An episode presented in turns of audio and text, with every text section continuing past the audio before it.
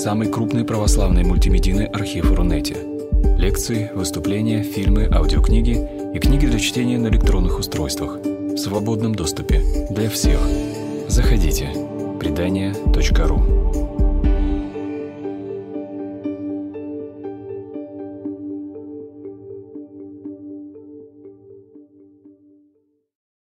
Дорогие друзья, здравствуйте, друзья, которые онлайн и которые офлайн собрались здесь.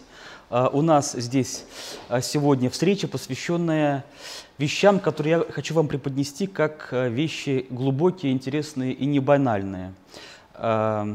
Имеется в виду, конечно же, чтение Ветхого Завета. Мы с вами знаем, что у нас, у верующих, у православных, есть предание и Писание. Писание – это объемная книга, Ветхий Завет, да, вот и Новый Завет. Мы обращаемся к ним иногда хотя бы тем, что целуем на богослужении это, эти книги, вот, и почитываем иногда. Но все вы знаете, что, скажем так, разные фрагменты этого корпуса сочинений читаются с разной частотностью, потому что разный отклик мы получаем, разную отдачу мы обретаем, читая то или иное. Например, Евангелия читаются хорошо, Деяния читаются хорошо, послания апостола Иоанна соборные – тоже хорошо. А есть книги, которые ну, являются таким редким чтением, э, к которым обращаемся мы, иногда думая, что вот-вот мы сейчас осилим книгу пророка Иезекииля или книгу пророка Исаия или пророка Михея, и никак нам не получается. Ну, потому что совершенно ничего не понятно. Если у вас это чувство вас посещает, то не стесняйтесь, потому что оно посещало раньше и меня, и сейчас иногда посещает – Действительно, читать Ветхий Завет, книги Ветхого Завета, это есть дело трудное, непростое. И, скажем так, есть понятие порога. Какой порог для того, чтобы начать заниматься чем-то? Так вот, порог, э, чтобы читать и понимать, и пользоваться, потреблять Евангелия от Марка гораздо ниже, чем э, чтение книги Левит или книги чисел, или вот э, книги другого какого-нибудь пророка, Михея там, или Иоиля и так далее. Порог высокий. Что имеется в виду? Дистанция, которая отделяет нас, людей 21 века, живущих в Петербурге, в мегаполисе, горожан, христиан, наконец – людей просвещенных, которые уже знают, что есть добро и зло, что есть иерархия добродетели, что есть такие вещи, как прощение, это высшие вещи. Тяжело понять, ну что же у нас общего с этими написанными в древние времена для каких-то, понимаете, семитов, для каких-то евреев, как правило, живущих не, не, на селе, крестьян, то есть, ну вот разные мы, понимаете, люди с разными э, системами оценок, мировоззрением, и нам тяжело читать эти старые древние книги, которые насчитывают от своего создания до нашего времени уже прошло 3, 3 тысячелетия там, или 25 столетий. Вот такая дистанция нас отделяет. Резюмирую. Нас отделяет от этих книг дистанция рода какого? Хронологического, этнического, мировоззренческого, даже религиозного. Тем не менее, если мы этот порог проходим, переходим, вскарабкиваемся, нас действительно ожидает, я свидетель, очень имеющее большую отдачу чтения, интересное чтение, даже злободневное, даже актуальное чтение.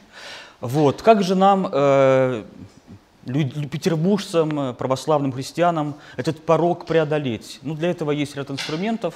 Вот, назову два или три инструмента. Нам требуется хороший перевод Библии, и сегодня мы будем пользоваться этим переводом. Это я вам рекомендую. Российское библейское общество издало перевод, которому всего сейчас, э, как а, он был издан, второе издание 4, 3 года, первое издание 7 лет. Э, Потом требуются разного рода вспомогательные книги, комментарии, энциклопедии. Они есть и на русском языке уже, а на языке английском всего очень и очень много. Вот. И, конечно же, требуется какой-то, понимаете, наставник, что ли, руководитель, который бы э, в, жив, в живом режиме, не просто как мертвая буква, написанная из принтера взятая, и вот вы читаете наедине, но чтобы какой-то был, понимаете, комментатор, что ли, ведущий ваших э, начинаний. Этот ведущий может быть человеком, э, находящимся где-то онлайн, и вот сейчас мы кому-то вещаем, нас слушают, и запись будет выложена на YouTube. А вообще-то говоря, на, на YouTube же очень много чего уже выложено. Ну, очень много. Вот. Можно на каждую книгу какой-то вопрос найти ряд лекций. Этих лекций можно слушать, услышать и как взрослые, образованные, умные люди отделить что-то дельное, достойное, качественное от чего-то приходящего и такого любительского. Ну и, наконец, в Петербурге уж точно, я думаю, что и в других городах есть такие встречи, когда люди занимаются чтением вот Ветхого Завета. У нас в соборе такие проходят встречи уже три года. Я как вот взялся с книги «Бытия», и вот мы собираемся по средам два раза или раз в месяц, и вот дошли уже до книги Михея, она была вчера, мы ее читали. Вот, нам хватит еще года на три, наверное, этого чтения. Потом пойдем по кругу второму, я еще раз освежу в памяти, кое-что дочитаю, узнаю. Вот. И вообще-то говоря, церковное занятие, церковное дело, чем церковь и занимается всегда, занималась, точнее, всегда, это есть чтение древних текстов, чтение, э, интерпретация, какая-то актуализация, побуждение к применению в своей жизни. Вот это и есть самое настоящее церковное дело. Ну вот э, начинаем, да, вот наше, это, это было маленькое вступление, да, начинаем нашу лекцию, и вот у нас такая сегодня тема «Необычный пророк Иона». Вот необычный. Я вас попытаюсь сегодня убедить в том, что это воистину необычный пророк Иона. И книга пророка Иона – это есть необычная, ну, как и любая книга, безусловно, входящая в Ветхий Новый Завет, необычная, выдающаяся, да, уникальная, какая-то, понимаете, противоречивая – да, бунтующая, мятежная книга. Вот сегодня я попытаюсь вас в этом убедить. А почему я так вот, понимаете, заостряю, да, обостряю? Потому что, когда мы берем книги вот, из Писания Священного, Ветхозаветного, нас ожидает в основном две, два вида реакции. Два вида реакции. Обе неправильные. Первый вид реакции мы читаем и быстро устаем, и понимаем, что мы ничего не понимаем, почему тут идут пять страниц подряд, подряд какие-то родословия, зачем это все написано, Какая нам от этого, понимаете, польза или смысл? То есть мы не понимаем, почему нужно убивать животных там и все описывается, как надо их убить, сжечь. Зачем все это? Да? Это первая реакция. Мы не понимаем, что это наше Писание, это наше данное Богом нам, Богом нам Божье Слово. Мы не понимаем этого. А вторая реакция, мы читаем и думаем, думаем ошибочно, что мы это уже и так знаем. Ничего нового. Вот мы это все и слышали. Где-то там слышали, на радио там или в мультике. Это мы, мы нам показали в, мультфильме каком-нибудь там или каком-то пересказе где-то мы прочитали. Банальное чтение, то есть такое обычное – и вот эта вот банальность, она тоже является неправильной реакцией нашей на чтение ветхозаветных и новозаветных древних текстов. Э, воистину, каждая страница, каждый стих, он не банален. Если заниматься внимательно, неторопливо чтением этим, то мы поймем, что, ну, какая банальность. Все, понимаете, выпиет, как-то, понимаете, пытается нас поймать, убедить в чем-то, к чему-то склонить. И вот в этом э, хоре, симфонии, э, находящейся в Библии, мы можем плавать, путешествовать, да, нырять, исследовать. Это очень интересное чтение. Поэтому я вас сегодня попытаюсь убедить в том, что пророк Иона является пророком э, воистину необычным и чтение не банальное. Зовут меня священник Алексей Волчков. Я являюсь другом нашей, нашей Анны Ершовой, другом портала «Предания». Еще раз призываю но Анна Иршова для кого-то Анна Юрьевна, извините меня. Вот, значит, э, портал «Преданий» является э, проектом, занимающимся просвещением в том числе, поэтому спасибо большое им за трансляции, за лекции. И не забывайте участвовать финансово во всех их начинаниях. Вот, ну, давайте начнем уже с книги пророка Ионы. Э, начнем с того, что, может быть, вы знаете, может быть, вы не знаете, что в Ветхом Завете, в Писании, написанном авторами иудеями, для, для израильтян, для евреев, они вот выделяют три части, да, три части этого Ветхого Завета. Часть первая называется Тора, или по-нашему Пятикнижье Моисеева.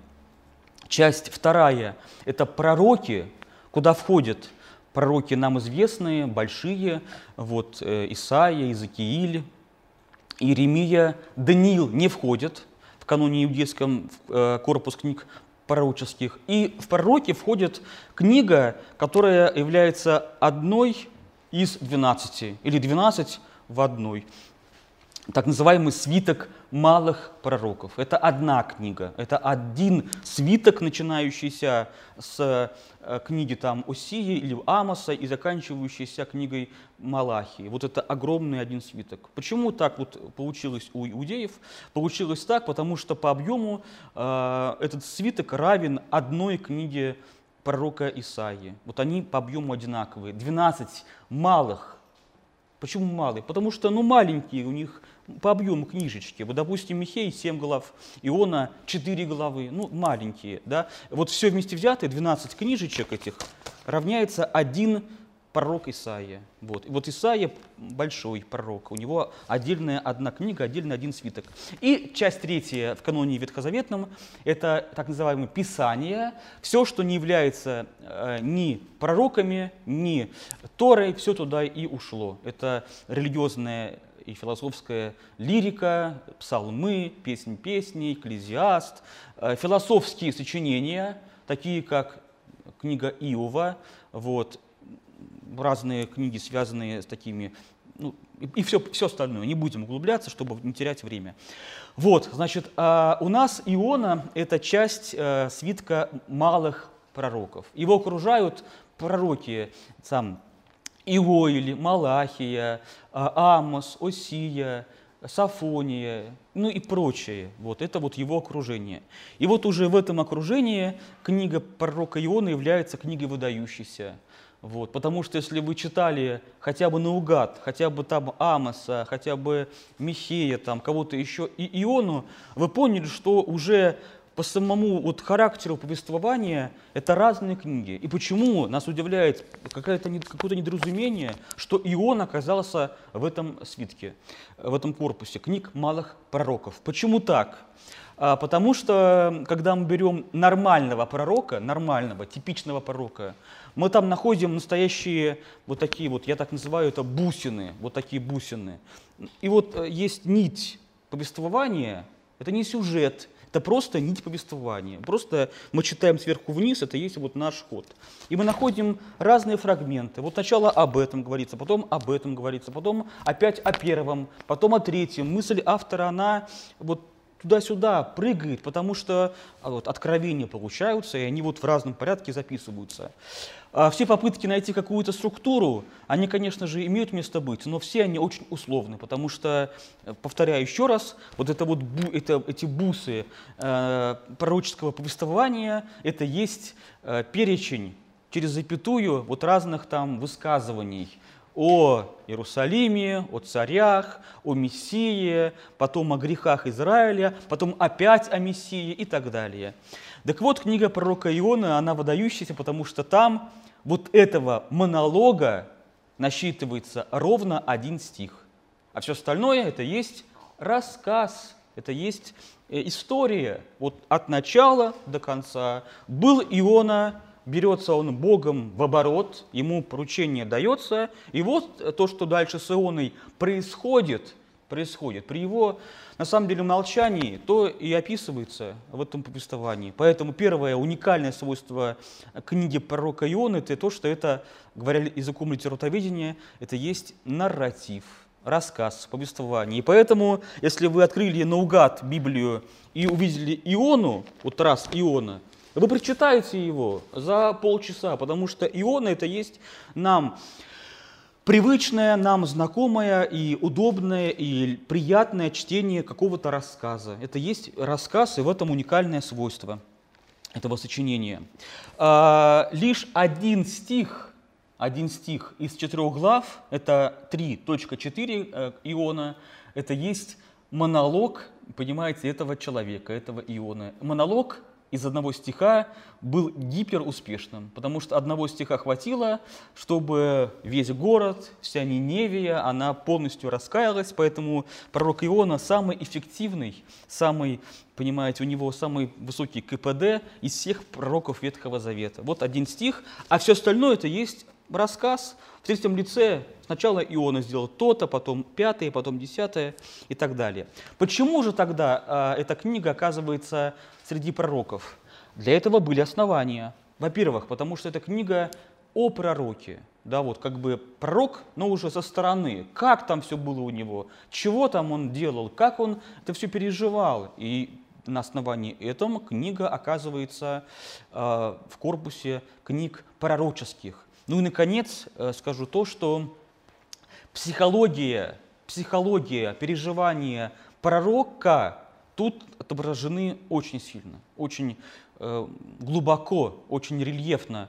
И вот драма пророка, человека призванного, который не хочет заниматься тем, к чему призван, он против этого, но не может не заниматься этим, эта вот мысль, эта тема отражена очень глубоко, очень ярко в этом сочинении. Поэтому это есть, понимаете, книга пророческая. Дальше вот я вам покажу такой слайд. Вот. Или вот дам еще вот э, книжку, вот у меня книжка «Домашнее чтение». Вот. Э, рассылаются... Мы можем книги рекламировать других издательств? Да. Правильно. Сегодня мы не издательство. Значит, я хочу вам э, рекламировать такой проект, э, проект московский, э, называется пижамная библиотечка. Пижамная, так называется, пижама, да? Пижамная библиотечка. Значит, рассылаются бесплатно книги, которые про Библию, о Библии для детей, безумно качественно написанные и очень хорошо оформленные. Вот, э, можно написать им на сайт, и вам будут рассылать. Вот, вот э, мы читали с детьми про, про пророка Иона, вот это примерно одна стилистика. А, к чему я клоню? Что хочу вам я показать, доказать? Что у книги пророка Иона есть э, репутация, и репутация, опять же, неправильная, не совсем правильная репутация детской книжки. Детская книжка. Вот на пророка Иону, в отличие от Осии, легко написать детскую книжку, да, в виде комикса, а можно дать по а можно дать, пускай. Очень легко. Вот Иона сначала идет, потом он оказывается на корабле, там, видите, буря, потом бросили, потом этот, съел его кит, да, вот много можно э, рисунков нарисовать. И вот репутация есть такой детской книги. Почему? Разве может быть серьезным то, глубоким то, что читается за полчаса? И вот мы прочитываем и дальше летим по жизни. Нет, думают некоторые люди, видимо, что-то в этой книге э, есть поверхностное, какое-то, понимаете, ну, детское, детская книжка. Такая репутация есть у этого сочинения. И вам скажу я по секрету, что это впечатление показывает еще один раз, лишний раз, высокое качество этой книги. Это качественная, качественная литература, потому что такая была цель автора этого сочинения, чтобы вы подумали, что это детская книга, что это простая книга, чтобы вы могли, чтобы вы за нее взялись, начали бы ее читать.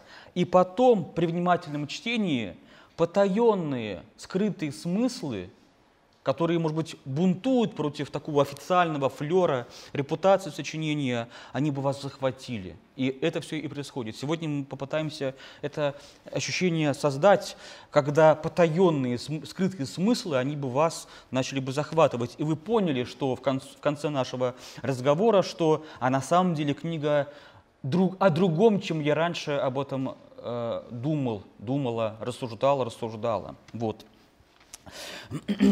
Э, Еще вам могу доказать, аргументировать лишний раз, что эта литература качественная, серьезная, эта книга написанная большим изяществом, искусностью.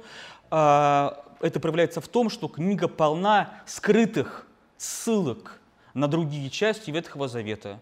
Мы тут найдем и, понимаете, второго Ноя, и второго Авраама, и второго Исаию, и второго, понимаете, Елисея. Вот куча ссылочек, да, и Давида мы тут найдем. Вот все это взято, переплетено, и вот была представлена, э, сочинена эта книга. То есть масса ссылок, скрытых цитат, она присутствует в этом сочинении.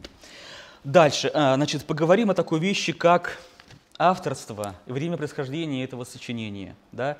Значит, э, авторство вроде бы указано, вроде бы указано. Вот мы открываем э, эту книгу, и вот тут видим, понимаете, так, вот всем видно, вот, э, Владимир, вы даже, видно вам, да? Или нет, я могу увеличить еще? Достаточно. Достаточно. Значит, вот и читаем надписание «Ионе, сыну Амитая, было слово Господа Господня». Вот. Иона, сын Амитая, он знаком читателям Ветхого Завета. Он уже есть в Ветхом Завете. Это пророк, который упоминается в 4 книга царств. Царств, книга 4, глава 14, и там уже встречается Иона, сын Амитая. Да? Это пророк, который был в истории, был современником Иеровоама, Иеровоам II.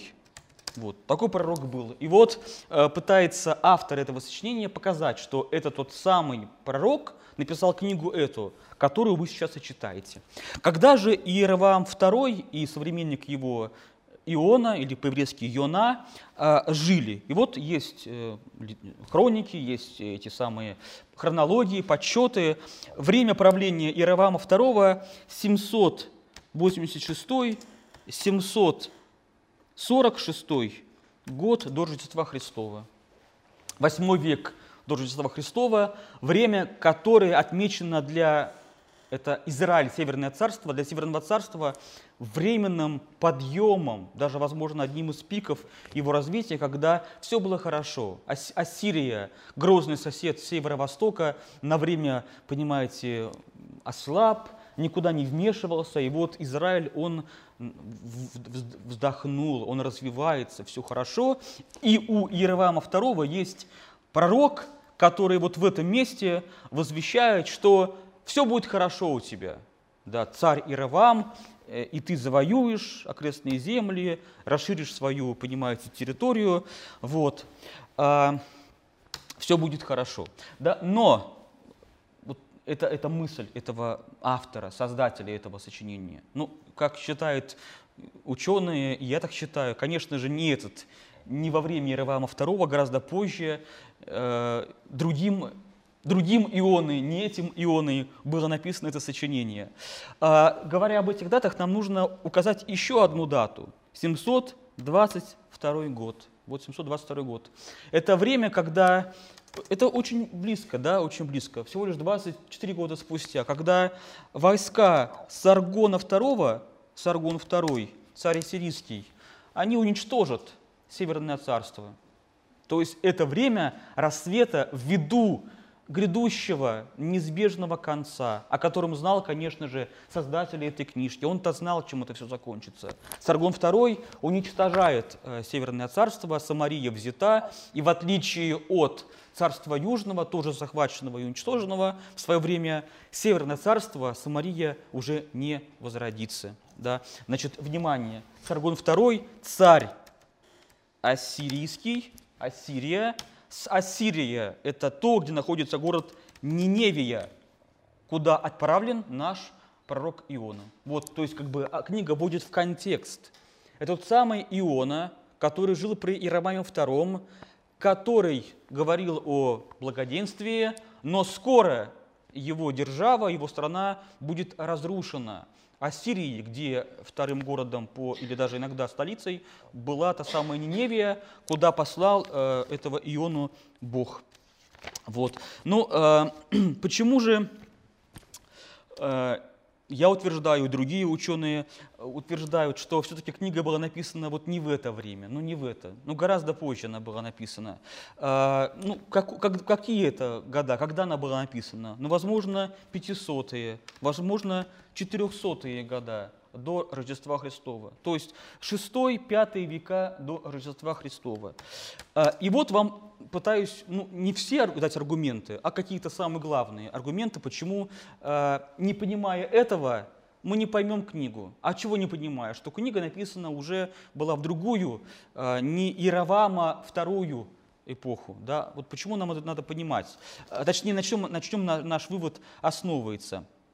Итак, э, кто из вас читал, возможно, это сочинение, те обратили внимание, что э, какой мир является миром, где Иона, герой этого сочинения, действует. Как этот мир можно описать? Там много ли Израиля в этом мире? Или мало, как такового Израиля? Это мир э, диаспоры, либо это мир все-таки Палестины, Иудеи? Как бы вы описали? Кто читал? Ниневию, когда его послали? Да, да, да. Ну, там мало было израильтян. Ну, конечно, он только один и есть. Он один, тот один еврей, он есть Иона. А все остальное это есть что? Какие-то рыбаки, какие рыбаки какое-то море, чужбина. Когда евреи никогда на морях не оказывались. Они сухопутные жители, как хоббиты. Вот у них вот есть своя речечка, Иордан, свое море. Они называют его море, но это маленькое, по нашим меркам, даже наших краев, это маленькое озеро Енисарецкое. И какое-то еще одно странное у них озерцо, это Мертвое море. Вот они называют это море. Но мы знаем, что такое море. Море это черное, Каспийское море, Ладожское море. Даже у нас это озеро, даже это не море для нас. А там-то что? Какие-то маленькие озерца. Но, и, то есть, а тут, оказывается, еврей Иона в море, на корабле, плывет куда-то. А куда он плывет? Плывет на край земли. Мы увидим карту Таршиш, Тартес, Испания. Потом не получилось в Испанию, оказывается, в Ассирии, Междуречье, Ниневия.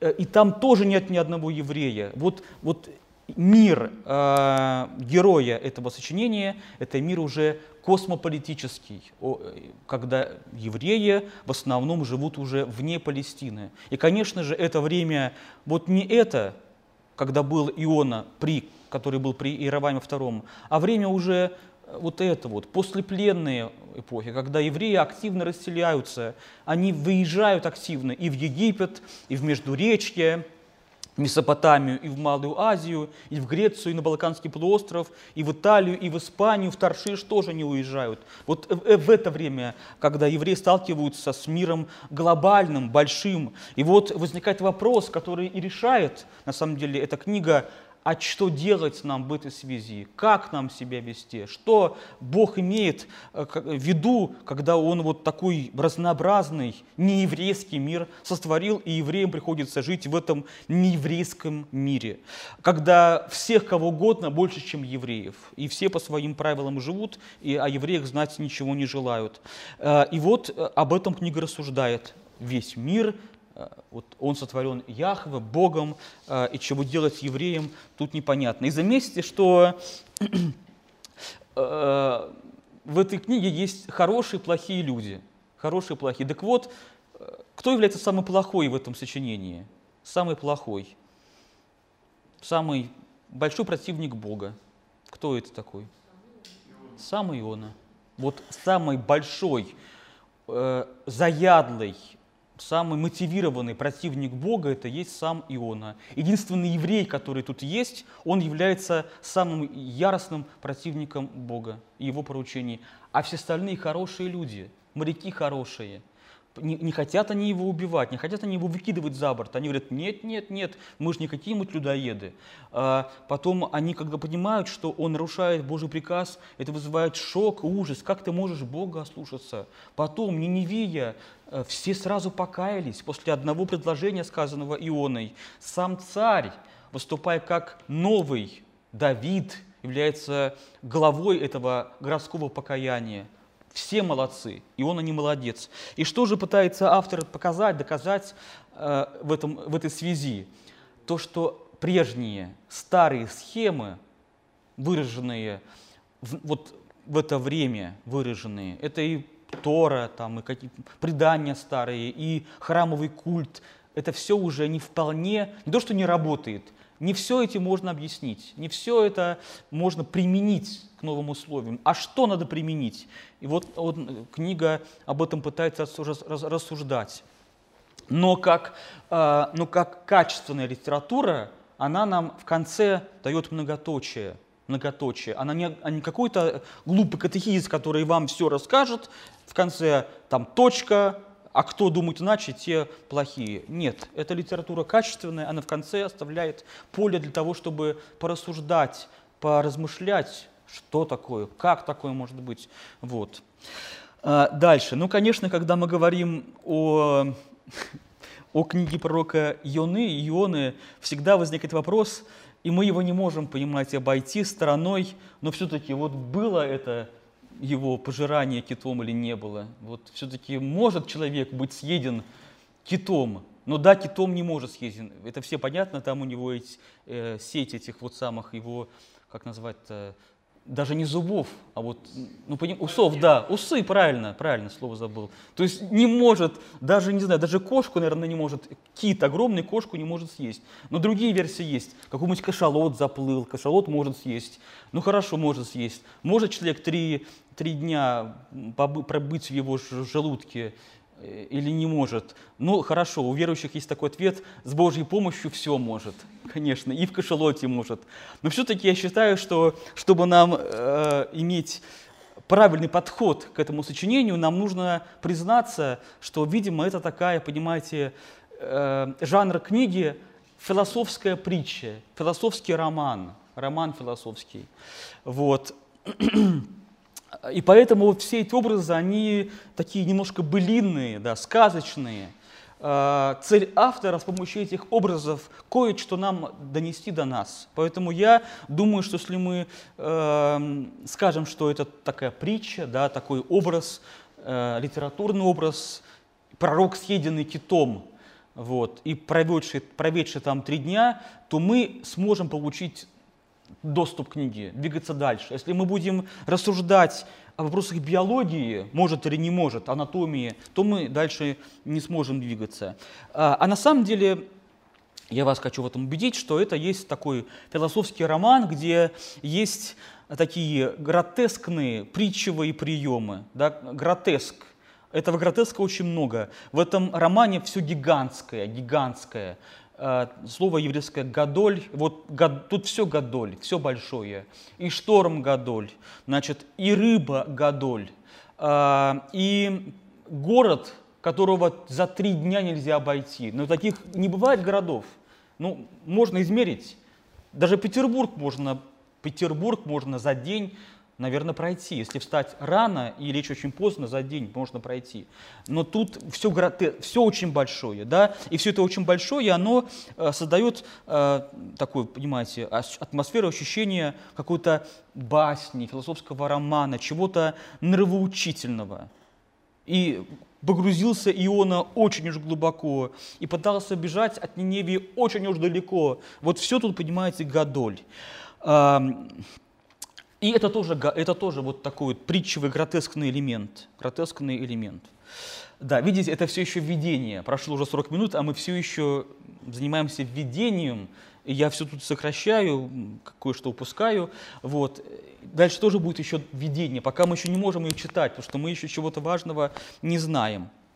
Значит, а, дальше говорим о том, о чем же эта книга. О чем же эта книга? Или, говоря языком научным, герменевтические ключи, какие у нас есть герменевтические практики или программы чтения этого сочинения.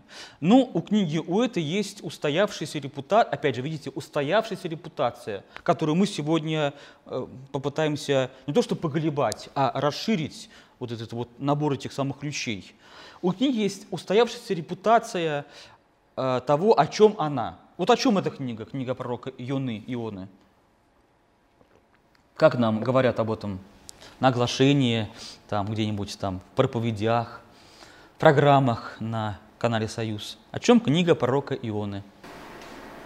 Покаяние народа. Вот, ну конечно же, да. Это книга о покаянии, это устоявшаяся такая репутационная характеристика этого сочинения. Сила покаяния. Вот, значит, они, грешники, ниневитяне, покаялись, и мы можем покаяться, да, вот мы можем раскаяться. И, конечно же, уже в древние времена, уже на рубеже двух эр, такое, такая репутация книги этой и была, это книга покаяния, и, на секундочку, праздник, когда евреи каются, День покаяния, Йом-Кипур, вот эта книга и читается на Йом-Кипур, День покаяния. Значит, когда нужно себя ассоциировать с неневитинами, испытать такое же глубокое, сердечное, тотальное раскаяние, покаяние. Значит, я вам скажу следующее. Это книга о покаянии, но не только. Вот так вот. А еще куча обо всем, о чем еще. Я скажу по-другому, это уже вас кого-то, может быть, спровоцирует на неприятие, на какой-то протест. Я скажу следующее, что эта книга изначально была не о покаянии. Эта книга была изначально, когда она начала обретать свою форму, была написана, эта книга была не о покаянии, эта книга была э, чем-то более таким серьезным, таким каким-то философским, нечто э, более похожим на книгу Иова или на книги, э, вот эту книгу Экклезиаста, где был серьезный вопрос, обращенный к Богу. Вот, вот, вот как это было. Эта книга была такая, как бы мы сейчас назвали ее, протестная, что ли, по-хорошему еретическая, не вписывающаяся, бунтующая книга. А потом она в ходе ряда каких-то преобразований, об этом сегодня скажем, она обрела вот такой вот связанный, лакированный вид и стала книгой о покаянии. Значит, мы покаяние не оставляем в стороне, эта книга все еще о покаянии, так ее можно читать, но она еще, понимаете, много о чем. Да? О чем же еще эта книга? Это книга о том, что Посмотрите, это вот на самом деле две разные вещи. Покаяние, что такое покаяние? Когда мы действительно отрабатываем свой грех, мы сделали раз, два, три плохого, потом мы делаем раз, два, три, четыре хорошего, мы покаялись. Но есть отдельная сторона, отдельная еще, это отдельная вещь, понятие милости Божией, милость Божия – Милость Божья – это когда Бог может помиловать нас, хотя мы даже не каялись, или хотя мы только начали каяться. Так вот, книга э, Иона – это книга о том, что Бог может помиловать тех, кого миловать не надо, не надо их миловать, потому что если Бог помиловал этих людей в этом году, а это автор пытается нам показать, Иона же, Бог же послал Иону, и Бог помиловал эту Ниневию – то, Господи, зачем? Потому что спустя 20 лет они нас уничтожат. Вот вот вопрос, первый философский. Так вот, милость Божия – это то, что бывает на нас снисходит, хотя мы этого не заслуживаем. И мы, мы в этом даже, возможно, сами себя нуждающимися не ощущаем. Эта книга еще о милости, безграничной милости Бога. Этой милостью невозможно манипулировать. Она спонтанная. Бог является ее главным мотиватором. И, э, скажу, третье, ну не последнее, там еще есть э, такие ключи к пониманию книги. Это книга, критикующая, критикующая очень серьезно иудейский национализм. А он был, вот в это время он очень был сильно развит, иудеи искали идентичность, э, там такой был Эзра, Ниемия, они вернулись, иудеи, в Иерусалим, и пытались отстроить новое общество, на правильных таких фундаментальных Моисеевых началах. И вот книга пророка Ионы – это протест против партии, которая пыталась в то время в Иерусалиме это все сделать. Замечу вам на полях, да, или в сноской, что и книга Эзры, и книга ионы – это все Библия. Видите, Библия сама собой, она дискутирует, она полемизирует, спорит, да, и все это является Божьим Словом. Бог считает, что это нормально, когда есть э, спорящие книги в составе Его Писания, Его, его Божьего Слова. Вот, значит, э, делаем маленькую паузу, кому уже чего-то совсем непонятно. Можно это сейчас прокомментировать, как-то поговорить. Кто уже потерялся в нашем да, Владимир, слушаем вас. То есть, верно ли я вас понял, что главный царь это притча? То есть это книга притча. Да, это философский, ром... философский роман. историческое сочинение, сколько такой притчи. Да, это философский роман, который пытается себя выдать за реальную историю, которая была при Яроваме II. Спасибо. Ну, то есть этого не было ничего. Видите, значит, я считаю так, что если мы будем понимать этот роман, эту книгу как философский роман, то мы сможем гораздо большего узнать, получить а, от Бога, больше мыслей, чем если мы будем ее понимать как реальную историю. Ну. Я считаю, что Слово Божье все Бога вдохновенно. И оно все реально. Понимаете, Да. когда вот мы начинаем вот это копание в том, что оно сбивает с истины. Правильно. Понимаете? Все правильно. Божье Слово будет боговдохновенно, но есть такое понятие, как жанры. Понимаете, жанры. Жанры – это когда что-то, вот какая-то мысль, доносится до нас в разные оболочки. Это как похоже на кинематограф. А, Есть разные жанры, да, и разные жанры, они имеют свой, как бы, понимаете, свой условный мир, какой-то фильтр, что ли, понимаете. И мысль доносится, одна и та же мысль, допустим, мысль такая, будь добрым человеком, доносится до нас э, одним языком в боевике, другим языком в комедии, третьим языком в мелодраме, вот. И э, вот, понимаете, так, то же самое в Библии. Есть история, есть история, есть пророки, есть писания, есть э, философские романы, философские притчи. Вот. Я предлагаю, но не настаиваю. Давайте сделаем эксперимент. Я вам предложу, э, как можно эту книгу читать, как если бы она была философским романом. А потом в конце нашего с вами свидания поговорим еще раз. Вот э, получили мы больше, какой-то, понимаете, бонус э, при таком чтении, или мы только, понимаете, потеряли. Давайте этот разговор оставим на конец нашего всего разговора. Дальше говорим о композиции. Тоже вопрос в Да, предыдущую часть. Да. Все-таки читал э, исследование какого-то натуралиста, что теоретически возможно нахождение. э, Я не, я не хочу спорить. Значит, можно. Раз он натуралист, а я не натуралист, значит, можно. Значит, все так и было. Так же, как и расхождение моря во время прохождения. Это однозначно. Все, для, не, смотрите, для Бога, я же батюшка, я вам говорю, для Бога все возможно. И моря, и солнце стоит на месте. Пожалуйста, я не спорю. Ам, ну, вы поняли, да, мою мысль? Все, двигаемся дальше. Итак, композиция а, этого, этого сочинения. Значит, четыре главы, четыре главы, а, которые очень хорошо делятся пополам. Пополам. Вот можно два и два. Да, композиция довольно такая стройная, симметричная. Вот два, две части есть. Значит, а, условно говоря, первая часть, а, она похожа на третью главу, мы это увидим. Вторая, третья глава похожа на, извините, вторая глава похожа на четвертую главу. А, герой сначала делает шествие вниз. Такое есть слово еврейское. Юрат – это спускаться, сходить. И вот Иона постоянно спускается, сходит. Сначала он сходит, э, и там и слово это используется, сходит в порт, потом сходит, там спускается на корабль, потом спускается куда он на корабле? В трюм.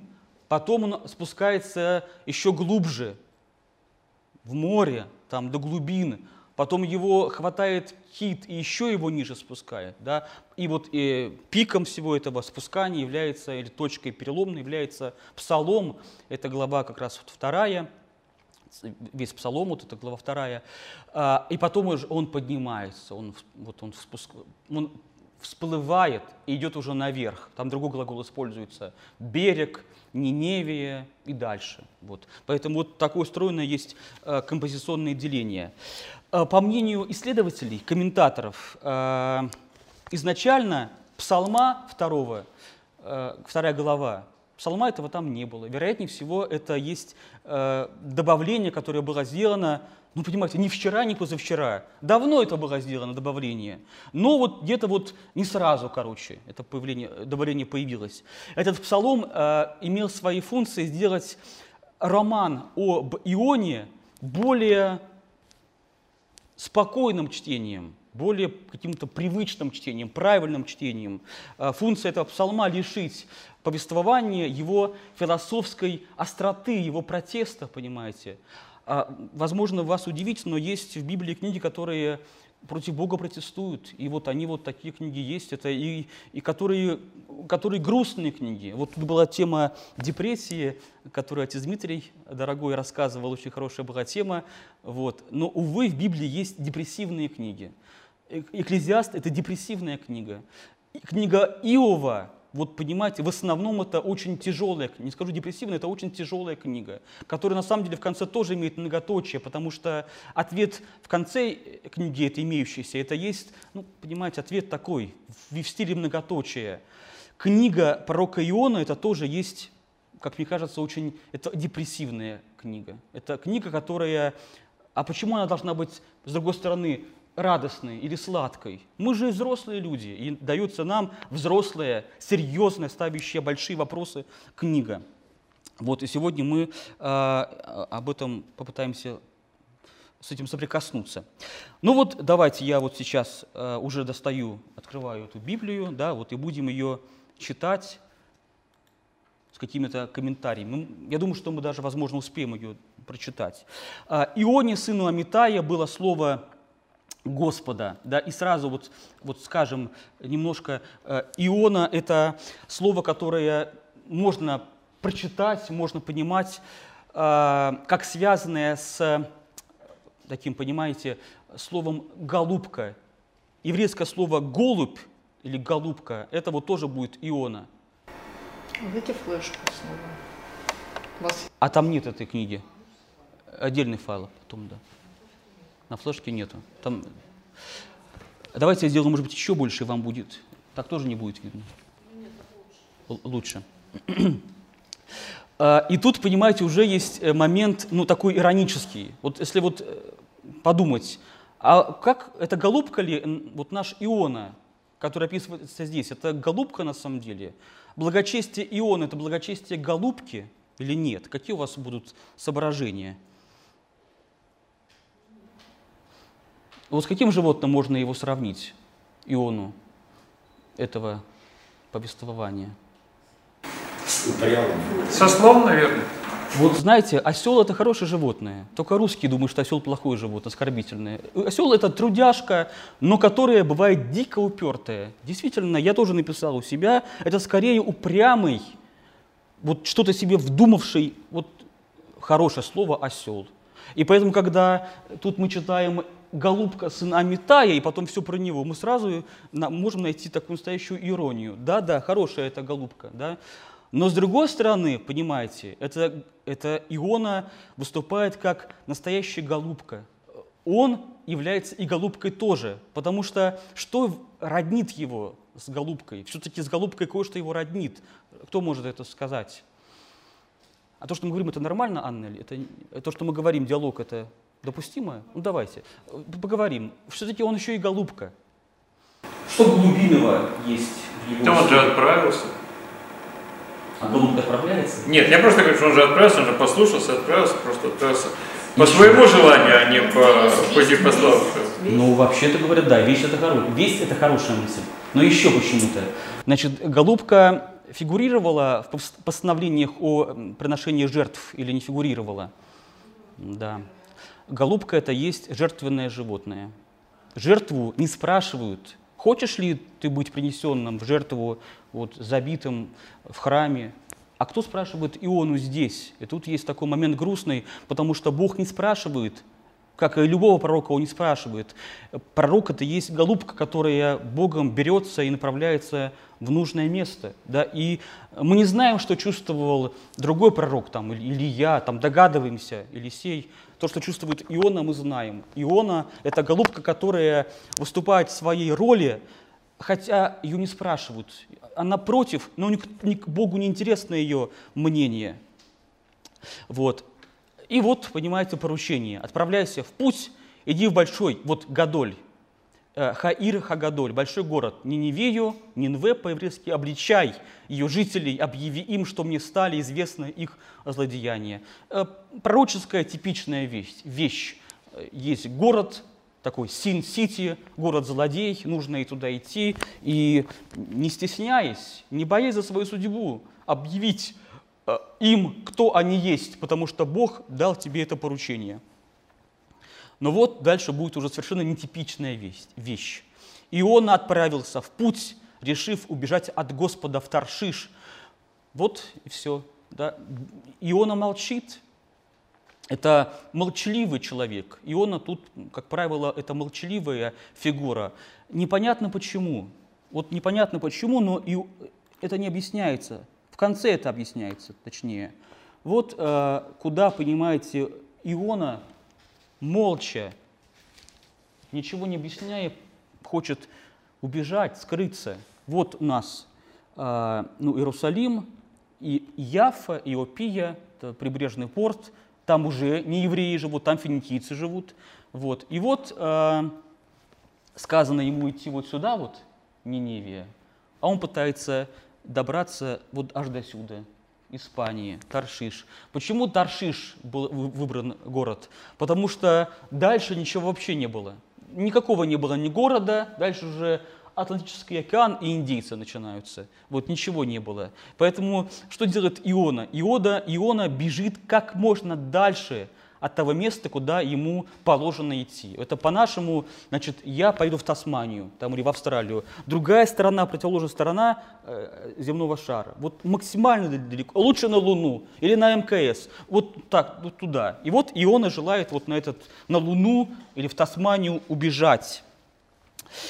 А, вот, вот это вот очень, очень важный сюжет.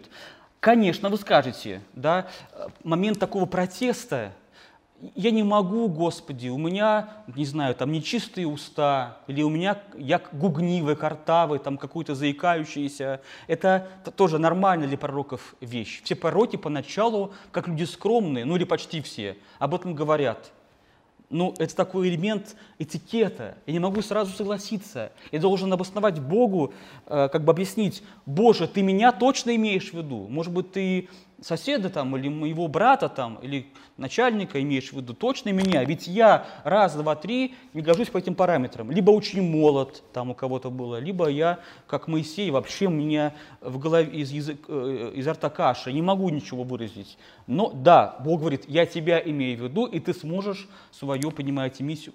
Хорошо, окей, я вот буду заниматься этим. Но тут никакого слова нет, никакого разговора нет. Бог поручает что-то э, Ионе, не объясняя ничего, и он даже Богу не отвечает. Он делает что? Спускается, да, спускается в Яфу, находит корабль до Таршиша, заплатил и сел на этот корабль, чтобы уплыть на нем от, от Господа, от Него уплыть. Пророк, который от Бога убегает. Это хороший пророк, да, не очень типичный, скажем так. Но Господь начинает вот свою такую Э, линию да, вести. Но Господь, э, не, Господь не считается с Его планами, с Его «не могу», «не хочу», «не понимаю». Господь делает свое дело, и пророк для Него это как инструмент, скажем так. В этом драма пророчества, когда я не могу заниматься чем-то, но я занимаюсь этим, потому что это Бог говорит делать. Но Господь наслал на море, видите, опять большой ветер, не просто ветер, большой ветер. И начался сильный, большой шторм. Корабль был готов разбиться. Вот начинается эта история. Шторм, страх охватил моряков.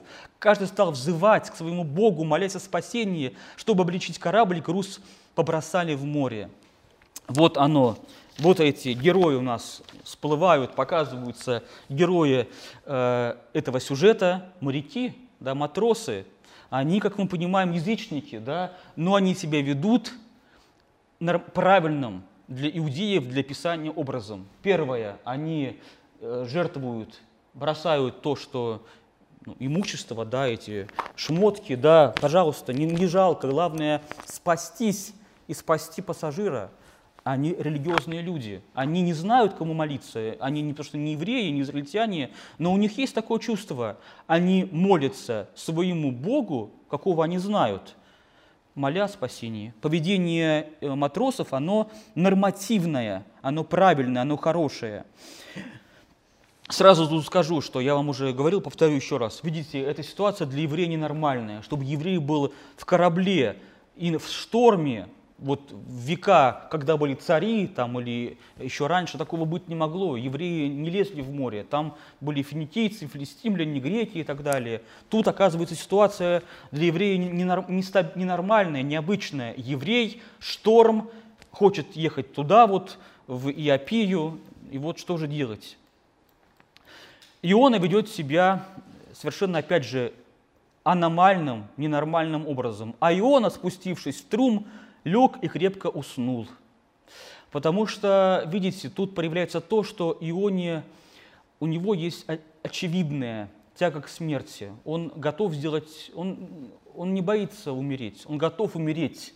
И для него даже шторм, даже гибель в волнах – это лучшее, чем исполнить волю Бога. Поэтому он засыпает. Если я уже внутри готов умереть, мне шторм не страшен, я веду себя немножко непонятным, ненормальным образом.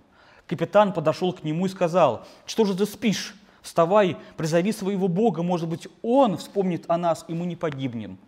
Это тоже поведение правильное капитана. Он понимает, что значит, надо искать правильного Бога, чтобы спастись. Раз наши боги нас не спасли, значит, возможно, есть другой Бог, нас могущий спасти. Это, возможно, Бог этого еврея. Это, вообще-то говоря, примерное поведение этого капитана. Он правильно рассуждает, и он, у него есть чуткость, он понимает, в чем дело. Возможно, дело в этом спящем э, у нас каком-то непонятном еврее. Все стали говорить друг другу, надо бросить жребий, чтобы узнать, из-за кого мы терпим это бедствие. Бросили жребий, и жребий пал на Иону. Значит, для христиан, как вы знаете все, жребий это есть как бы вариант не совсем, не то что запретный, хотя, может быть, даже и запретный, но несерьезный. Э, верующие взрослые люди, христиане, жребию не доверяют. Они... Вот, я сейчас скажу, скажу, что есть куча «но», куча «но». Во-первых, да, жребий, он до сегодняшнего дня фигурирует в нашей жизни. Это правда. А в библейские времена, даже в новозаветные времена жребий есть. А тем более жребий – это была нормальная вещь во времена ветхозаветные. То есть э, и тут они поступают нормальным для ветхозаветного мира образом. Они делают правильное действие, бросают жребий. И э, инструмент взят правильный, он работает, показывает на правильного человека. Все дело в ионе. Дальше идет разговор. Да, вот, значит, э, раз из-за тебя мы терпим это бедствие, так скажи нам, кто ты? Спросили они его. Чем ты занимаешься? Откуда едешь? Где твоя родина? Из какого ты народа? Вот начинается разговор, да, вот. Смотрите, это очень, очень такая, очень сильный образ. В мире нечто происходит, из-за какого-то еврея. Вот из-за еврея куча людей оказались в ситуации, вообще-то говоря, близко к смерти. С тех пор ничего не изменилось. До сегодняшнего дня весь мир как будто бы вращается вокруг этой вот, понимаете, израильской проблематики э, в, в понимании и сугубо таком этническом. Евреи – это горячая точка нашего, всего вот нашей планеты. Так можно сказать, что и до сегодняшнего дня еврей Христос является осью, вокруг которой вращается огромное количество народов, волей или, вольно или невольно. И вот э, первая фраза, первая фраза нашего пророка, антипророка, антиисаия, антимоисея, вот такая. «Я еврей, — сказал он, — я чту Господа, Бога Небесного, создавшего море и сушу». Вот его кредо – вот его символ веры. Вот его символ. Очень краткий, очень компактный символ веры. Вот, значит, для каких же времен этот символ веры был, вероятнее всего, э, такой в ходу у евреев? И я считаю, но это не моя мысль, мысль разных комментаторов, исследователей, конечно же, раз тут нету, вот в этом символе веры нет ни понятия храм, ни понятие жертвы, ни понятие обрезания там, или суббота. Тут ничего этого нет, этих вещей и не будет до конца этой книги. Вот. То вероятнее всего это тот символ веры, который мог быть мостиком между евреем диаспоры и жителем диаспоры. Вот это та база, где можно было найти общий язык с греком, с римлянином, с египтянином, вот, вот это еще раз аргумент, что книга была написана во времена не те, за которые она себя выдает, а во времена э, диаспоральные, даже, возможно, во времена эллинистические. Вот это времена, когда эти символы веры были, имели силу. Да, можно было на основании их говорить с окружающим миром. Большой страх охватил моряков. «Что ж ты наделал?» – сказали они ему, когда он сообщил им, что убегает, что убегает от Господа. Как нам поступить с тобой, чтобы море вокруг нас утихло? Шторм-то усиливается. Вот, спрашивают. И он отвечает, движимый своей, нами уже понятой, тягой к смерти, желанием умереть. Я, может, хоть сейчас я умру, наконец-то, думает он. Говорит он, возьмите меня и бросьте в море, ответил он, чтобы море вокруг вас утихло, я же знаю, что это из-за меня на вас обрушился такой шторм. Это тоже, дорогие друзья, сильная вещь, которую можно по кусочкам, по пластам разбирать. Да? Смотрите, о чем тут идет речь? О том, что один раз, вот вообще-то такое может быть в жизни, что из одного еврея, который умрет, все будет хорошо. Еврей, который может искупить, спасти он же будет спасителем, получается, раз он умрет, шторм окончится, все спасутся, то есть этот еврей, который умрет, он спасет не евреев. Это вечная мысль, и однажды, как мы все считаем, так все и получилось. Моряки стали грести к берегу. Моряки не готовы так поступать. Это претит их пониманию о человечности. Это хорошие люди. Мы еще раз в этом убеждаемся. Хотя они не евреи, хотя они язычники – вот. В диаспоре евреи поняли, что не все неевреи являются плохими. Некоторые неевреи хорошие, добрые люди. Моряки стали грести к берегу, но ничего у них не выходило, шторм все усиливался. Тогда они призвали Господа, они молятся тому, кто все это учредил. «Господи», — сказали они, — «не карай нас за гибель этого человека, не защищи нас за пролитие невинной крови. Ты, Господь, такова была твоя воля. Ну, ты нам это говоришь, ты нам это приказываешь. Только поэтому, хотя мы думаем, что это ненормально, это немножко негуманно, но лишь поэтому мы это так вот поступаем. И они, взяв Иону, они бросили его в море, и волнение моря утихло, большой страх пред Господом охватил моряков, они принесли Господу жертву и дали обеты. Они вынесли урок, они обращение их состоялось. Это эти моряки, не евреи, стали, стали кем они? С кем они стали? Вот раз они принесли, они узнали Господа, они с Ним познакомились, с Богом Израилевым, они исполнили Его приказания, Его заповедь они исполнили, они испытали страх, а страх пред Господом это есть добродетель величайшая в Ветхом Завете, и они принесли Господу жертву, и они дали обеты, обещали свою жизнь исправить после этого события. Но вот вопрос, кем они стали? У них не было обрезания, они не узнали ничего связанного с Торой, они ритуально не евреи, но для этого повествования они евреи. Они, потому что они обратились. Вот это есть мысль евреи диаспоры, да, что вот, может быть, это возможно в теории, может быть, это однажды Э, такое может быть. И мы знаем, что это однажды случилось, да, потому что вот так вот э, язычники делаются христианами. Без э, жертвоприношения в храме тут этого нету, без обрезания тут этого нету, без каких-то там ритуальных правил тут этого нету. А что есть? Мы узнали Бога, мы покаялись и дали Богу обеты. Вот все, что здесь есть. Дальше Псалом, глава 2.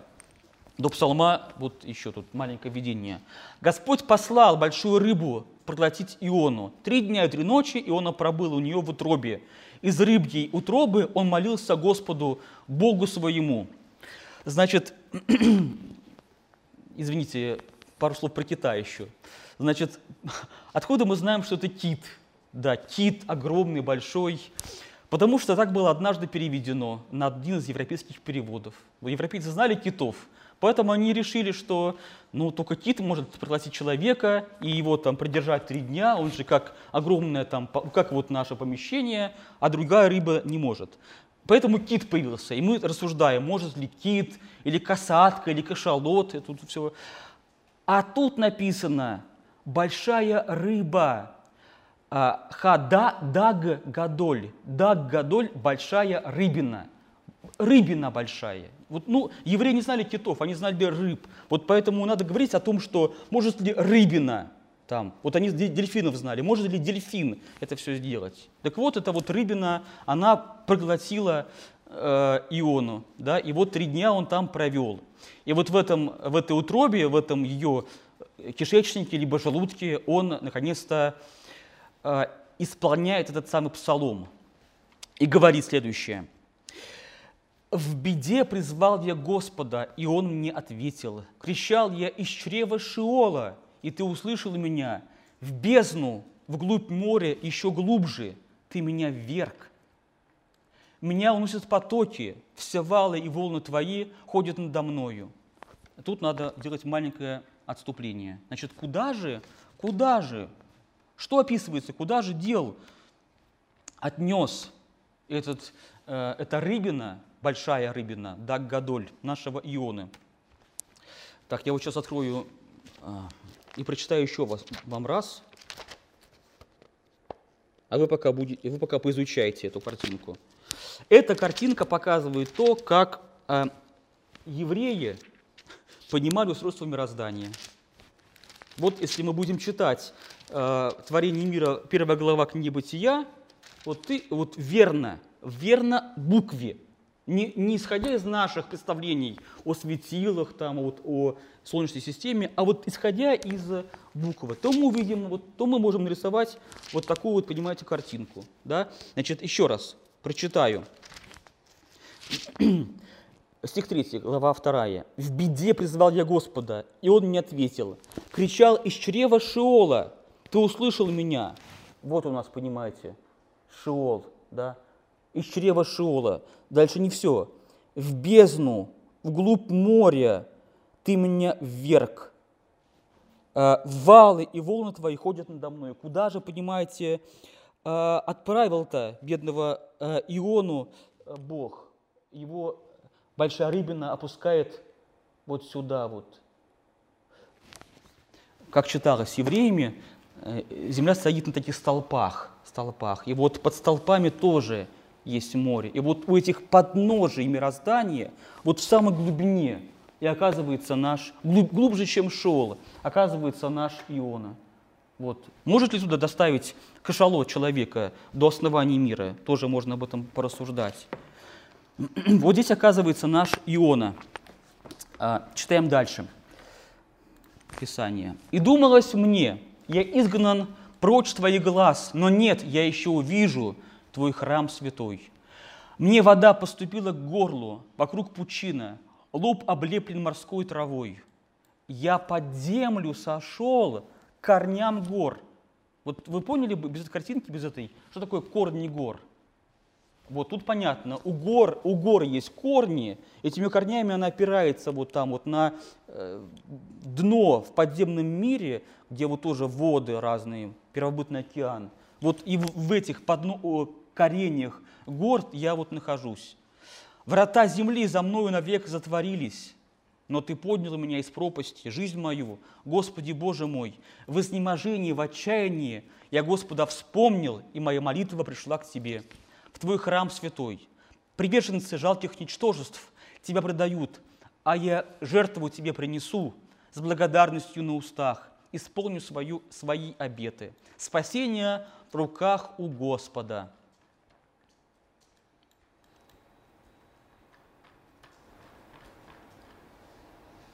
Так, у Господа. Вот. Нет. И Господь повелел, и рыба изрыгнула Иону на сушу. Вот, значит, когда книга обрела свою итоговую форму, то этот э, псалом начал играть свою роль. Значит, какая роль была псалма, у псалма этого? Иона осознал кое-что, он, понимаете, он кое-что понял, раскаялся, что ли, вроде бы. И вот в момент раскаяния и рыба-то его изрыгнула на сушу. Да. Но, э, как написано в разных комментариях, я вам сказал уже об этом, вероятнее всего, глава 2 была потом вставлена. В древние времена, но потом. И если мы, понимаете, ее, на время уберем, то рассказ будет цельный, связанный, да, и мы ничего не потеряем на самом деле. Но акценты будут другие, акценты будут более пессимистичные, более депрессивные. Да. И вот чтобы не было такого ощущения, возможно, однажды, как э, считается исследователями, библистами, Псалом был помещен в это повествование. Дальше. А, ну, скажу еще пару слов про Псалом. Значит, Псалом, это глава вторая книги Иона, это есть надерганные цитаты, да, образы, э, словосочетания из псалтиря, из псалмов нам известных. То есть автор показывает, что он компетентный читатель э, почти уже сформировавшейся Библии. Он знает Писание, он может его цитировать, переплетать разные там э, стихи из псалтиря. И вот оказывается, что вот здесь мы встречаем такую мозаику из стихов псалмов. Да, то есть автор этого сочинения – компетентный библейский читатель. Он Библию читает и хорошо знает. Дальше, глава 3. «И вновь Ионе было слово Господне, отправляйся в путь». Да, видите, глава 3 параллели главе 1. Опять Бог получает ему что-то делать. «Иди в большой город». Вот, опять Гадоль. Ниневию, объяви жителям то, что я велю тебе опять поручение. И он отправился в путь, пошел в Ниневию, как велел ему Господь. Ниневия была у Бога, ну, конечно же, большим городом. Мы другого тут уже не ожидаем. Большой город точно Ниневия. Из конца в конец три дня ходу. Вот. Огромный город, Ниневия. Поймите, что это, это Берлин 1938 года. Вот так это понимали евреи, этот город. Да, хороший городок, но через три года нас из-за него не будет. Мы будем все размазаны э, в смятку, на, все будет зачищено. Пол Израиля, оно пропадет, весь, все Северное царство. И вот Иона там ходит, да. Но, но достаточно было Ионе пройти один лишь день, провозглашая еще, вот его, вот она фраза, 3.4, это лишь вот одно пророческое, монологически сказанное слово за всю эту книгу. Еще 40 дней, и Ниневия будет уничтожена. Дословно она будет перевернута, она будет как бы вот, ну, все, не будет тут ничего. Вот его слово.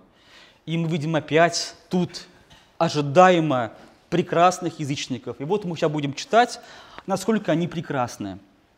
И жители, жители Ниневии день спустя уже день, и вот одна фраза эта привела к эффекту. Они поверили Богу. Раз. Второе. Они объявили пост. Они оделись в дерюгу от мала до велика. Это, вот это все пост, дерюга, там такая грязная одежда, грубая одежда. А, причем все, младенцы, старички, бабушки, дедушки, молодые, юноши, девушки, все. Это библейская форма покаяния. То есть они не знают, как это каяться, не читали они Библию, но они как будто бы уже их естество как бы выдает правильные формы для выражения своего религиозного чувства. Когда же дело это дошло до царя Невии, он встал с трона, снял свое одеяние, оделся в дерюгу, сел в пепел и велел обнародовать в Ниневии от имени царя и его словников такой указ. Мы видим здесь идеального царя. О таком царе можно было евреям лишь мечтать. Кроме Давида такого царя у них и не было. Да? Ну, немножко там парочка было хороших там, Иезекия, Иосия. Ну, вообще-то у них с царями не очень всегда везло. Тут мы видим идеального царя, образца, образец покаяния во главе своего народа, кается пред Богом да, и указ создает. Его власть служит благим в религиозном отношении целям – Какие слова он говорит в этом указе? «Еды не касайся, не пастись и воды не пить, приказываю я», он говорит, «ни людям, ни скоту, ни крупному, ни мелкому. Пусть и люди, и скот, одевшись в дерюгу, из всех сил призывают Бога. Пусть каждый перестанет творить зло и чинить насилие. Кто знает, может быть, Бог передумает и перестанет гневаться, и, возможно, мы не погибнем, но это библейские слова. Царь Ниневии выступает как идеальный образцовый царь Иудеи, Иерусалима, Давидович настоящий. Бог увидел по их поступкам, что они перестали творить зло. И Бог передумал, отменил уготованную им злую участь, не стал насылать бедствия, не стал насылать бедствия. А, ну вот немножко прокомментируем эту главу, третью главу. Да? Вот, допустим, э, стих четвертый, когда говорит что-то городу, э, праведник Божий, Божий посланец, а, возвещает о том, что город будет уничтожен. Это похоже на кого из Библии? Так кто выступал? Праведник, Бог и грешный город или города. С кем еще раз? Ну кто, кто, кто, да, Содом и кто так поступал? Какой праведник-то Божий? Кто, а? Нет, Лот, он там не очень-то, он такой... А какой праведник? Он же был спасен со своей семьей и Ну, через какого праведника Бог работал с Содомом и Гамором, с Содомом и Гаморой? Ну, не через Лота. Ну, конечно, Авраам. Авраам, тут, понимаете, Иона это такой, понимаете, Авраам, как, как Авраам выступает.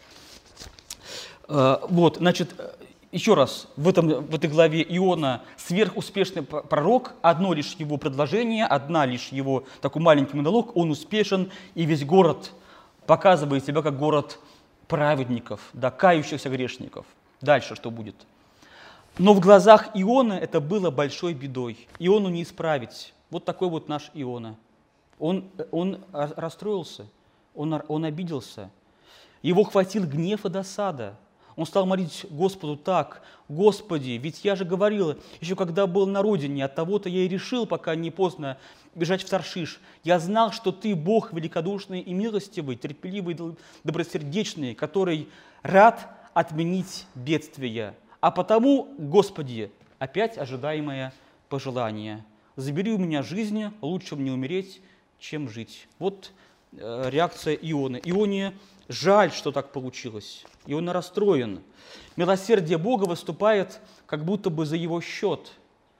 Э, Бог выставляет кем Иону, вот в этом раскладе, кем Иона оказывается, благодаря милости Божией? Лжепророком, его пророчество не сбылось. А это критерий, который есть в Ветхом Завете, как можно отличить пророка настоящего от лжепророка. Если слово его не сбылось, то это лжепророк. Иона – лжепророк. И вот так получилось.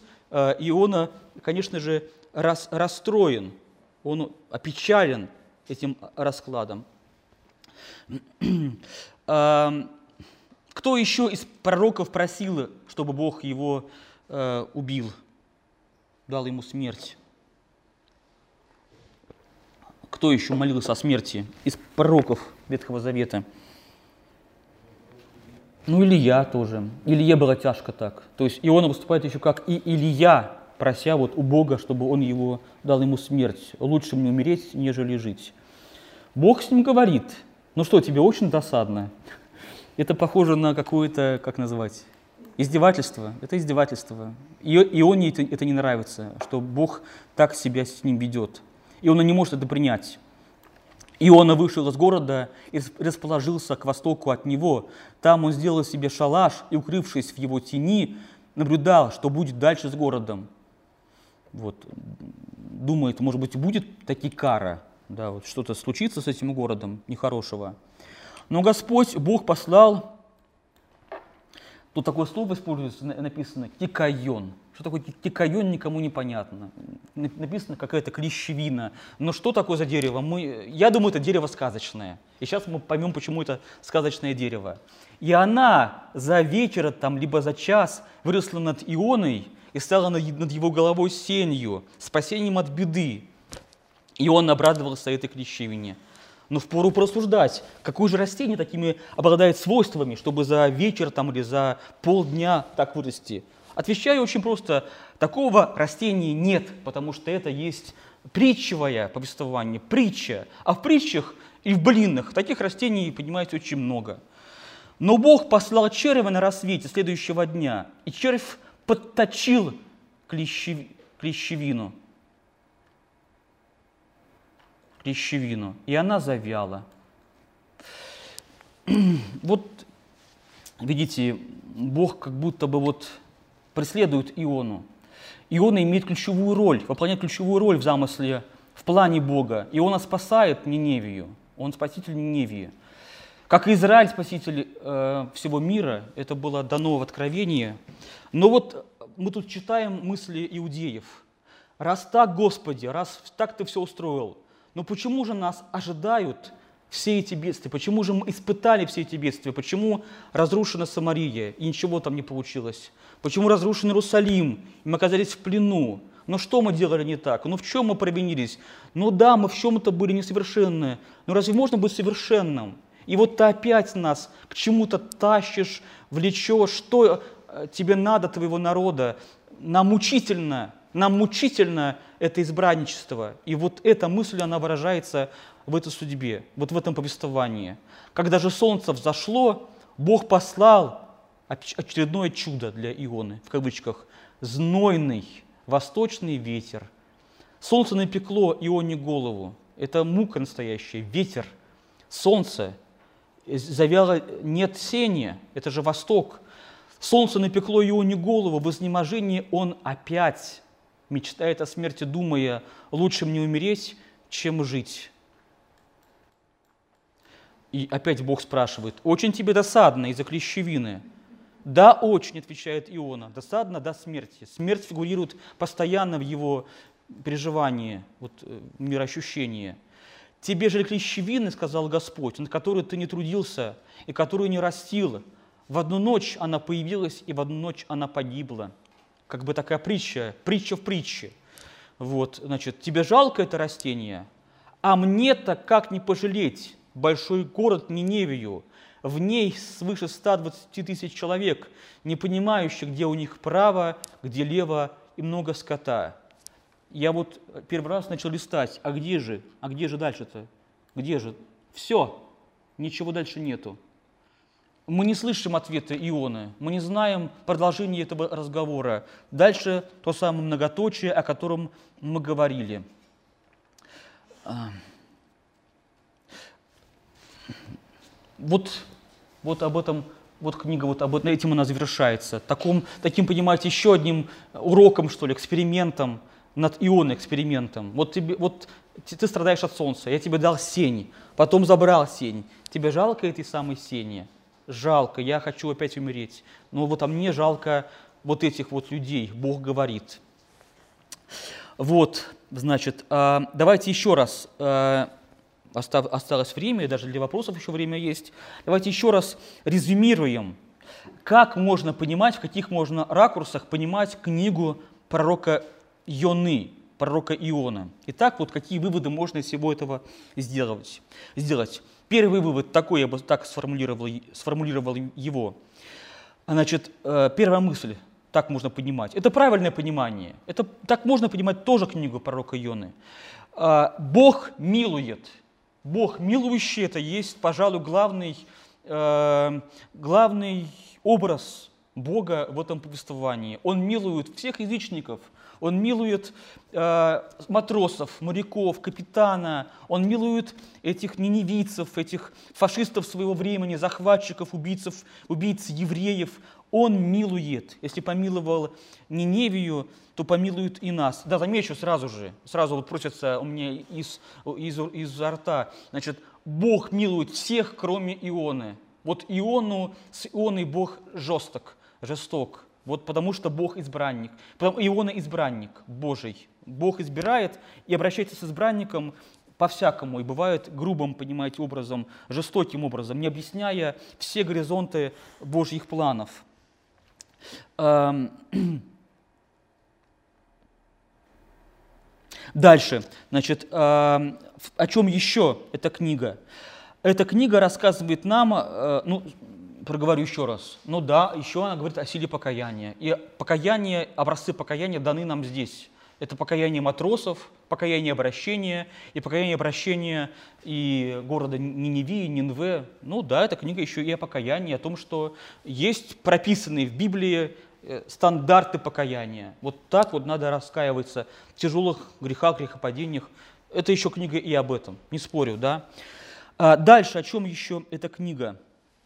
А, книга критикующая консервативные течения в Израиле э, эпохи диаспоры персидского времени, в эпохе эллинизма. Критикуются консервативные израильские круги, течения, которые говорили о том, что нам надо жить так, как жили наши предки, да, по Моисеевым стандартам. И вот когда вы читали, допустим, э, повествование Эзры и Нееми, если вы читали, там довольно все такое, довольно жестковато. Например, требуется, э, э, требуется, чтобы иудеи сделали что-то такое необычное в семейном плане. Кто из вас может сказать, что же такое требует Эзра Неемия от евреев в семейном плане, не вписывающееся в наши стандарты, я бы сказал? Ну, а детей принести в жертву не- не Детей принести в жертву? Нет, такого, Бог, такого не требуется в Писании нигде. Как же требуется? Требуется. Требуется. Ну, На одной горе. плохим. Ну, нет. Да, Это, слушайте, это, это, это, отдель- это, оте- это отдельная тема для отдельного нашего занятия. А, что же требовали в семейном плане Эзер Неемия? Владимир, ну помните, может быть, что там? Жо- да что с женами? У многих евреев была проблема с женами. Так получилось. Они были и из, не- из, из местных, но не евреев. Не, не евреенки, не- они были не иудейки. И возни- возникла угроза, там, как детей воспитывать, чистота крови и так далее. И приказ был очень простой. Нельзя развестись, прогнать. Вот так это консерватив, консервативная партия, она выступала с этих позиций. Храм, первосвященник, вот культ, надо все это запустить заново, чтобы все это работало на соз- на создание Божьей общины, Божьего народа. Я, я сейчас над ними не иронизирую. Они тоже правы. Эти тоже люди правы. Они тоже написаны здесь как герои, Писание фигурирует. Но вот тут против этого, понимаете, выступает автор этого сочинения. Короче, Иона против. А, И вот это вот Иона против постоянно тут фигурирует. Что мы читаем за этим Иона против? Мы читаем то, что все ваше старое, весь багаж, он не работает. Ну как вот мы это читаем? Ну вот, значит, э, да, да, мы знаем, что евреи исключительные, что это вот, да, вот. Но, во-первых, это больно быть исключительным. Во-вторых, гляньте на окружающих людей. Так ли они поганы? Так ли они ужасны? Так ли они уродливы? Возможно, они чем-то даже прекрасны. Возможно, они тоже Божий народ. Да? И, конечно же, мы все понятно здесь, что царь идеальный, ниневитяне, идеальные, понимаете, кающиеся, образец покаяния, матросы и так далее. Самый тут странный и непонятный в э, плане этическом и религиозном – это еврей, пророк Иона.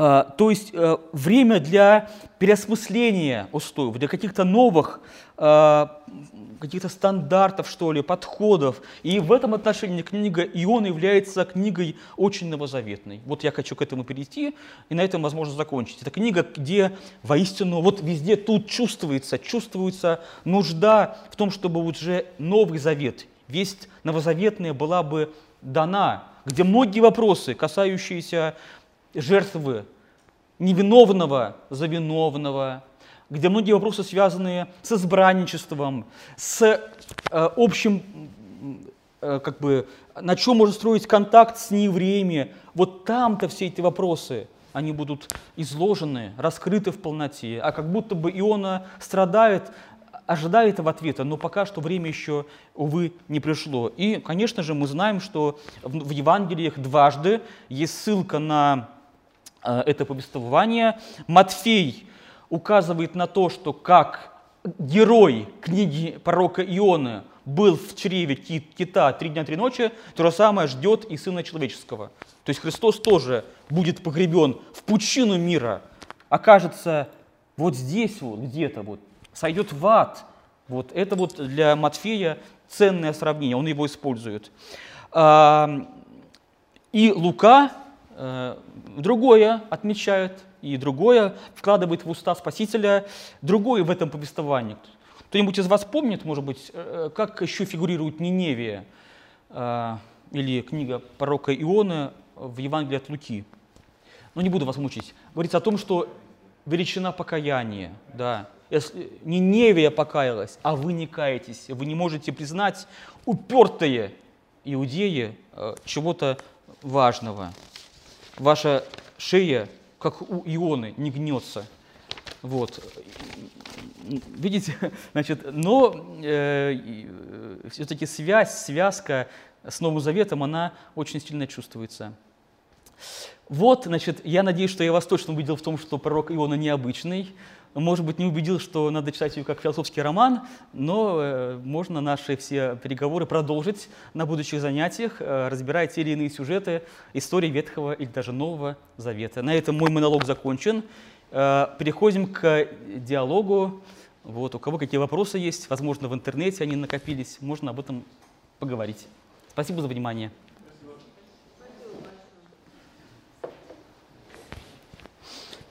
Так, Анна, с чего начнем? Онлайн или офлайн? Давайте, Владимир, слушаем вас. Крякнулся, но не беда. Татьяна, спасибо. Я пропустил, к сожалению, в Федоровском соборе вашу лекцию. Вот рад, что сегодня пришел, много нового слышал. Смотрите, э, действительно притча. Она очень напоминает, ну, мне, по крайней мере, напомнила притчу э, евангельскую о двух сыновьях. Вот о том, что вот, там нет у человека было два сына, Да. э, старший сын вот все время был с ним, а младший вот такой секой, но тем не менее отец ожидает, менее младший сын кается, и отец принимает и объясняет старшему сыну, что это тоже, сказать, вот твой брат, и что нужно радоваться его покаянию. Вот, то есть это притчевая форма, и мне кажется, что это вот какие-то близкие сюжеты, видимо, ты похоже, что это все об одном и том же. Ну так мне показалось, по крайней мере. Ну, хорошая аналогия. Не думал об этом. Вы поняли, да, что там и там двое, и тут как бы двое. Что, конечно, эта книга отличается от всех остальных своей притчевой формой. Как, как, притча, по-видимому, правильно понимать, и как, притча тогда имеет глубокий смысл. Ну То есть да. не как вот историческое повествование, как... Ну, спасибо за это, это как-то для меня очень ценно. Да. Пожалуйста.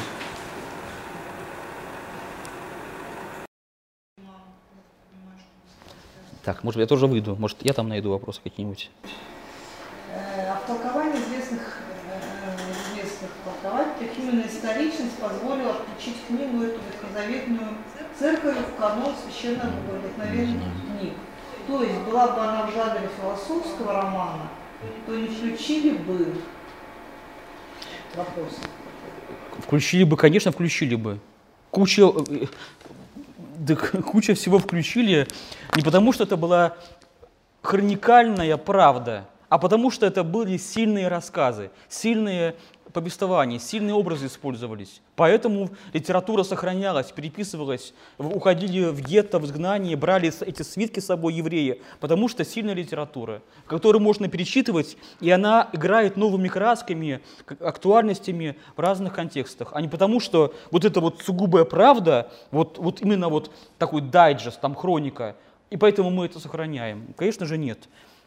А Много жанров э, в Ветхом Завете используется. Жанр притчи, легенды, предания. Извините меня, я вас, кого-то, воз- возможно, удивлю, но книга «Бытия», первые главы, это книга, по, это глава по жанру священная мифология. Священная мифология.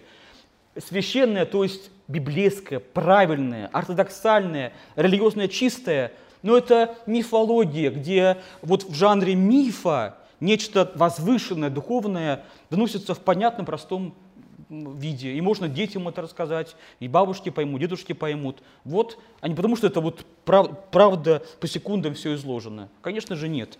Сохранялось то, что обладало глубиной, достаточной глубиной, то есть э, качественная литература сохранялась.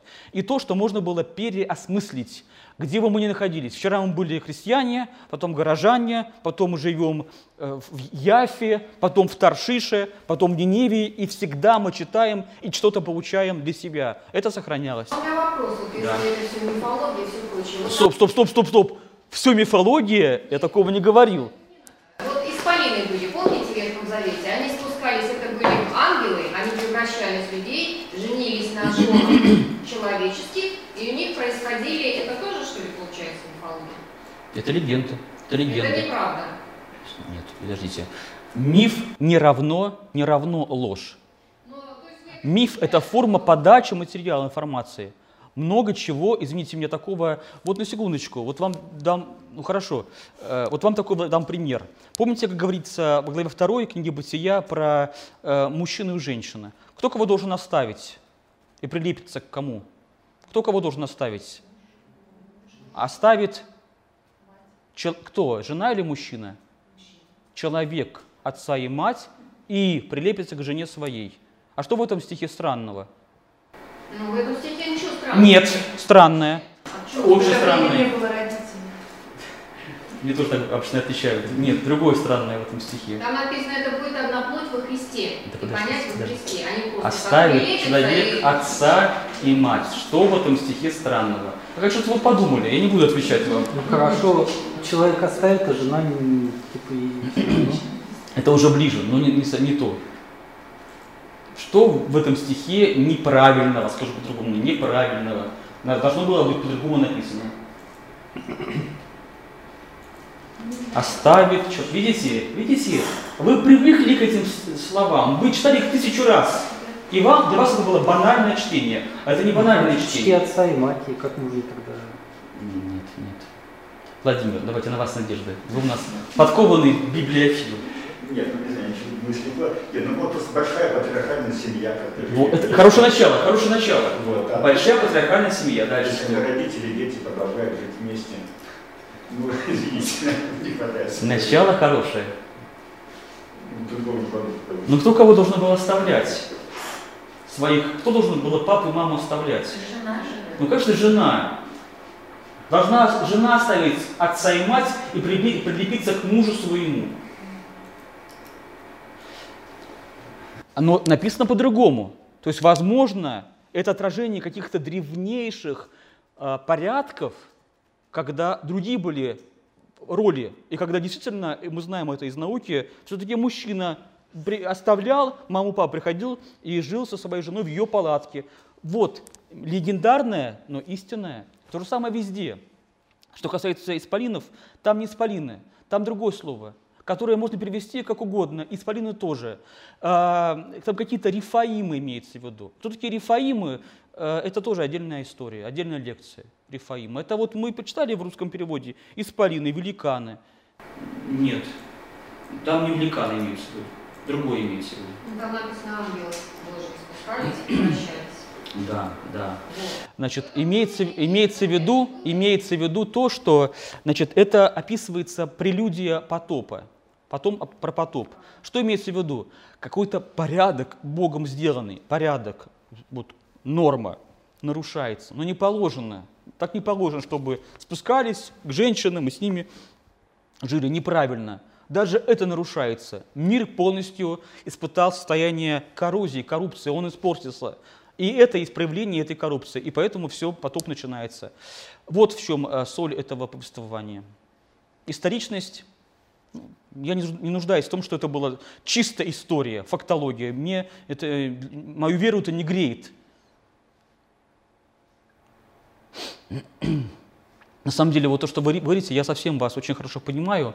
Э, Мы занимаемся в соборе уже вот годами, и до этого был еще отец Инуарий, и наш настоятель Сорокин Александр тоже. Надо, просто понять, как вот обрести правильную оптику, чтобы правильно с плодом читать Писание, жанр различать. Вот так вот, конечно, ваше- вас это удивляет, то, что я говорю, и я вас очень понимаю, не осуждаю, вот, но все-таки, понимая жанровую специфику, мы потом получаем плод от этого чтения. И самое главное, видите, в чем еще фокус? Э, Мы избегаем лишней, ненужной схватки с учеными. Но есть наука, генетика, антропология, палеонтология, динозавры разные, понимаете? Вот когда мы понимаем, как священная мифология, мы уже не обязаны с ними воевать. И вы правы, и мы правы. Мы правы, потому что вот это повествование о творении мира правильно с религиозной точки зрения. Оно ортодоксальное, оно православное, это понимание. А вы правы в том, что вот вы, да, находите косточки там, все, мы не спорим, да, хронология, все это вы правы. Вот нет конфликта, он не нужен конфликт. Вот. Насчет конфликта никто не говорит, просто мне вот интересует, было ли это на самом. Я понимаю, что это было. Я скажу вам так, это- что-то что было. это- Смотрите, что-то да было, не Нет, случайно. надо, надо спросить у очевидцев этих событий, и все, что вы тут? Да. Что- Что-то да- Ну, ничего не случайного. Что-то было в основе этого сюжета. Кто-то кому-то спускался, кто-то с кем спал, извините меня. Это просто пример крайне разностороннего так или иначе. Для того времени было характерно вот так вот описать это событие. А описали так. Это я думаю, что это... В наше Спасибо. время по-другому описывают А у нас события, другие да. Типа все начальники взяточники. Вот и все. По сути, одно и Нет, я к тому веду, что раньше это могло быть, потому что раньше были люди Богу, происходили всевозможные чудеса. Поэтому это и могло быть, понимаете? Вот в чем я веду к этому. Может быть. Вот, Не. А никаких э, конфликтов мне просто интересно. Понимаете? Интерес- интерес вещь тем очень хорошая. с Да, Богом. конечно. И не совершалось никаких чудес. Да. А уж в наше время их вообще нет. Ой, я не поспорю, куча чудес. Всё, вот Нет, сейчас куча чудес. Ну нет, они есть, но очень. Участники, очевидцы веруют. Так, у кого что-нибудь еще есть? Э, Вопросы какие-нибудь? Благодарность. Спасибо, дорогие друзья. Надеюсь, еще увидимся. Всего хорошего. Лекция проведена и записана по заказу православного мультимедийного портала «Предание.ру». Лекции, выступления, фильмы, аудиокниги и книги для чтения на электронных устройствах в свободном доступе для всех. Заходите. «Предание.ру»